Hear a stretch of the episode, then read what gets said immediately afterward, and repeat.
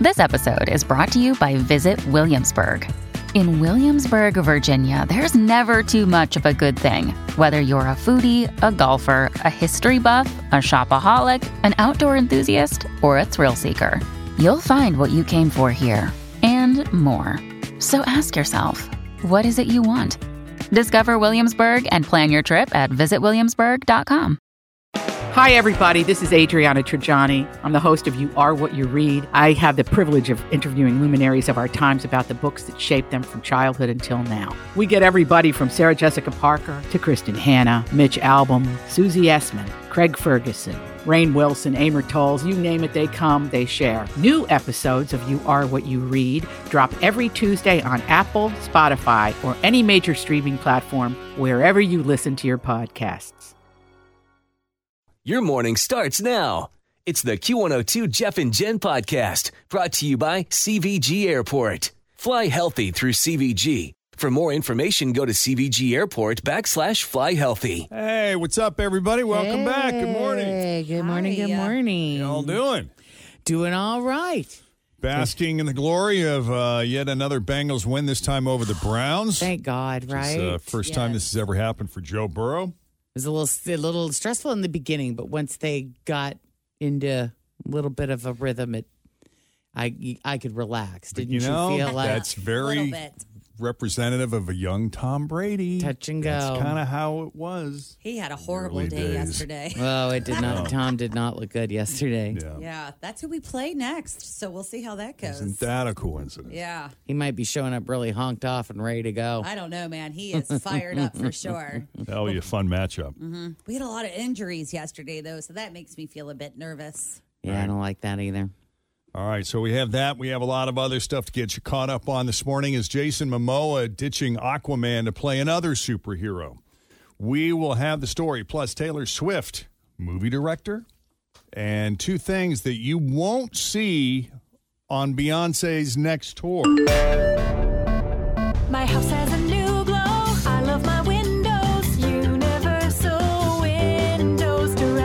Weather is coming. Shut it out with new windows from Universal Windows Direct. Hi, Tim. Right now, buy one window, get one free. They also do siding, roofing, and doors. Call 513 755 1800. Check out UWDSouthwestOhio.com. I love my windows. They've got that brand new home effect. Universal Windows Direct.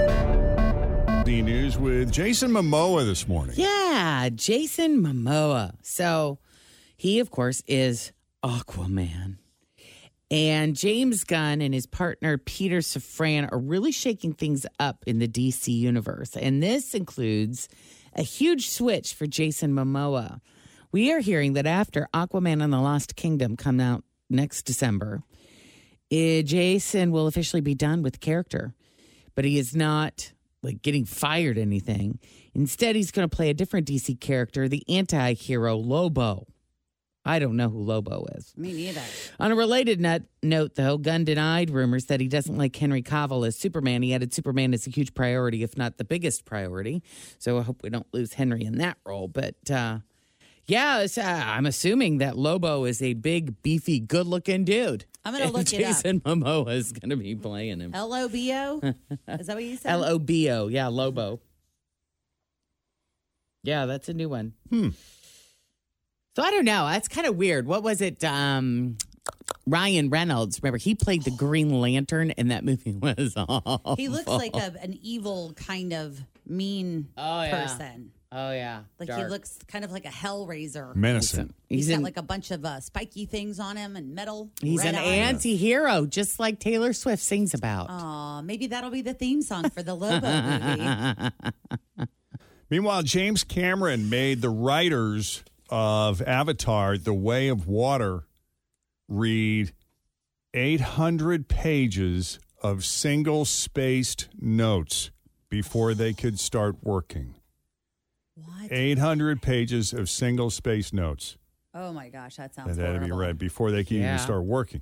In an interview with Screen Rant, he said, I told the writers, do your homework and then we'll talk. And James also challenged them to figure out how the first story worked and use that as a standard for the sequel. That's crazy. He said the story had to hit the heart, had to hit the mind, had to hit the imagination, and it, and it had to hit something even deeper, which we had a hard time quantifying. Something you could call spiritual or you could call subconscious, some kind of connection that you can't even really describe in words. And I said, if, if we can't do that again, then we're going to fail. I was listening to a podcast with Sigourney Weaver, and she's in the Avatar movies. And she was talking about how they essentially have you on lock for a year and a half. You only work on that movie Yeah. because they have to go to like Manhattan Beach and put on all those uh, like care like all the little balls to do the actual Avatar stuff. Right. Yeah. And then they have to fly to New Zealand to shoot the actual external Always feel confident on your second date. With help from the Plastic Surgery Group, schedule a consultation at 513-791-4440 or at theplasticsurgerygroup.com. Surgery has an art.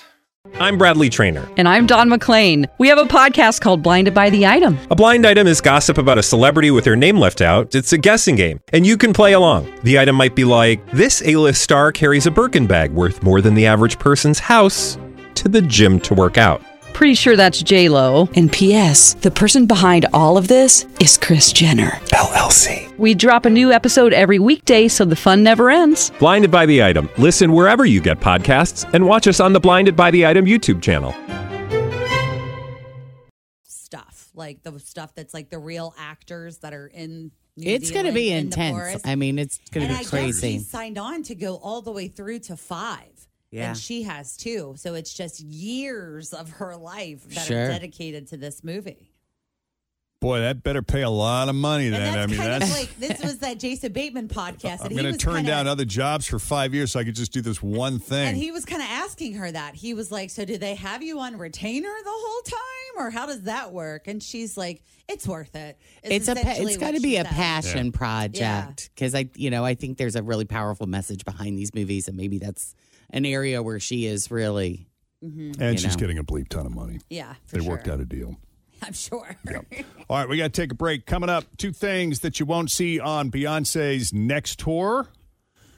And uh, yeah, speaking of movies, let's talk about Taylor Swift. We'll get to that here shortly. But first, Denise has your latest traffic. Thanks for listening to the Q102 Jeff and Jen Morning Show podcast brought to you by CVG Airport. Fly healthy through CVG. For more information, go to CVG Airport backslash fly healthy.